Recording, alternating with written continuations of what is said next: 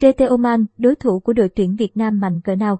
Oman gây ấn tượng mạnh khi đánh bại Nhật Bản ở vòng loại thứ ba World Cup 2022 khu vực châu Á, đồng thời gây rất nhiều khó khăn cho Saudi Arabia và Australia.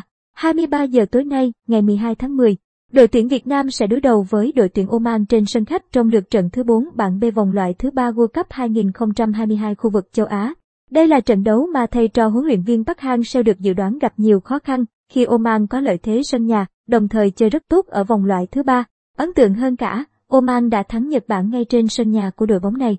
Vậy Oman có gì đặc biệt và đội tuyển Việt Nam cần lưu ý những gì? Oman có thứ hạng 78 thế giới theo bảng xếp hạng FIFA tháng 9 năm 2021, hơn đội tuyển Việt Nam 17 bậc. Oman đang được dẫn dắt bởi huấn luyện viên Branko Ivankovic. Sơ đồ chiến thuật sở trường của nhà cầm quân này là 4.312.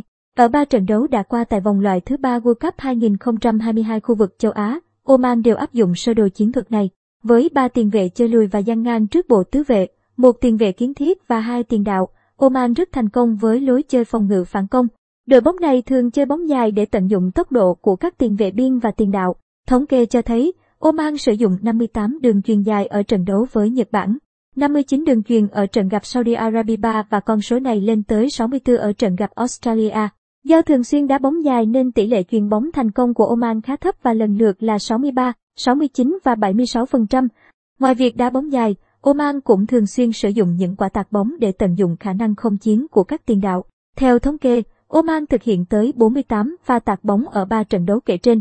Về chiến thuật và lối chơi, có thể thấy Oman khá tương đồng với đội tuyển Việt Nam. Cả Oman và Việt Nam đều chơi cửa dưới, không ưu tiên kiểm soát bóng, chờ đối thủ mắc sai lầm để tung ra những đường phản công để trừng phạt. Tuy nhiên, nhờ thể hình, thể lực và sở hữu nhiều cầu tốc độ nên những đợt phản công của Oman có tính đột biến và gây rất nhiều khó khăn cho các đối thủ. Đây là điều mà các hậu vệ của đội tuyển Việt Nam cần lưu ý. Thống kê cho thấy, dù chơi phòng ngự phản công, nhưng ba trận đấu với các đối thủ hàng đầu châu lục, Oman tung tới 33 cú sút cầu môn trung bình 11 cú sút trận, số cú sút trúng đích ở ba trận đấu này là 13 và ghi được hai bàn thắng. Trong đội hình của Oman có 4 cầu thủ chơi bóng ở nước ngoài là thủ môn Fayan Rusidi, trung vệ Mohamed Al Maslami và hai tiền vệ chạy cánh Yahya Al Akbari và Jamel Al Jamadi.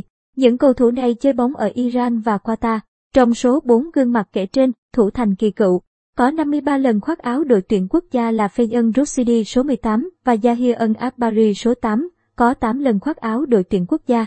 Được huấn luyện viên Branko Ivankovic tin dùng ở 3 trận đấu nêu trên và đều thi đấu rất xuất sắc. Tuy nhiên, ở trận đấu với đội tuyển Việt Nam, Yahya Al Akbari số 8, người thi đấu rộng, khả năng sút xa rất tốt này gặp chấn thương nên để ngọ khả năng ra sân. Ngoài ra, Oman còn có những cầu thủ chơi rất ấn tượng khác như bộ đôi hậu vệ Amjad An Hathi số 14 và Alian Busaidi số 17 khó khả năng lên công về thủ rất tốt. Bên cạnh đó, đội tuyển Việt Nam cũng cần lưu ý cầu thủ số 7 Khalid Al-Hari và số 9 Abdul Aziz Al-Mubali. Nếu như Khalid Al-Hari ghi được 14 bàn thắng, 27 trận cho Oman thì Abdul Aziz Al-Mubali đã có 29 bàn trên 86 trận. Nhìn chung lối chơi của Oman mang đặc trưng của những đội bóng Tây Á. Họ thi đấu dựa nhiều vào thể lực và tốc độ.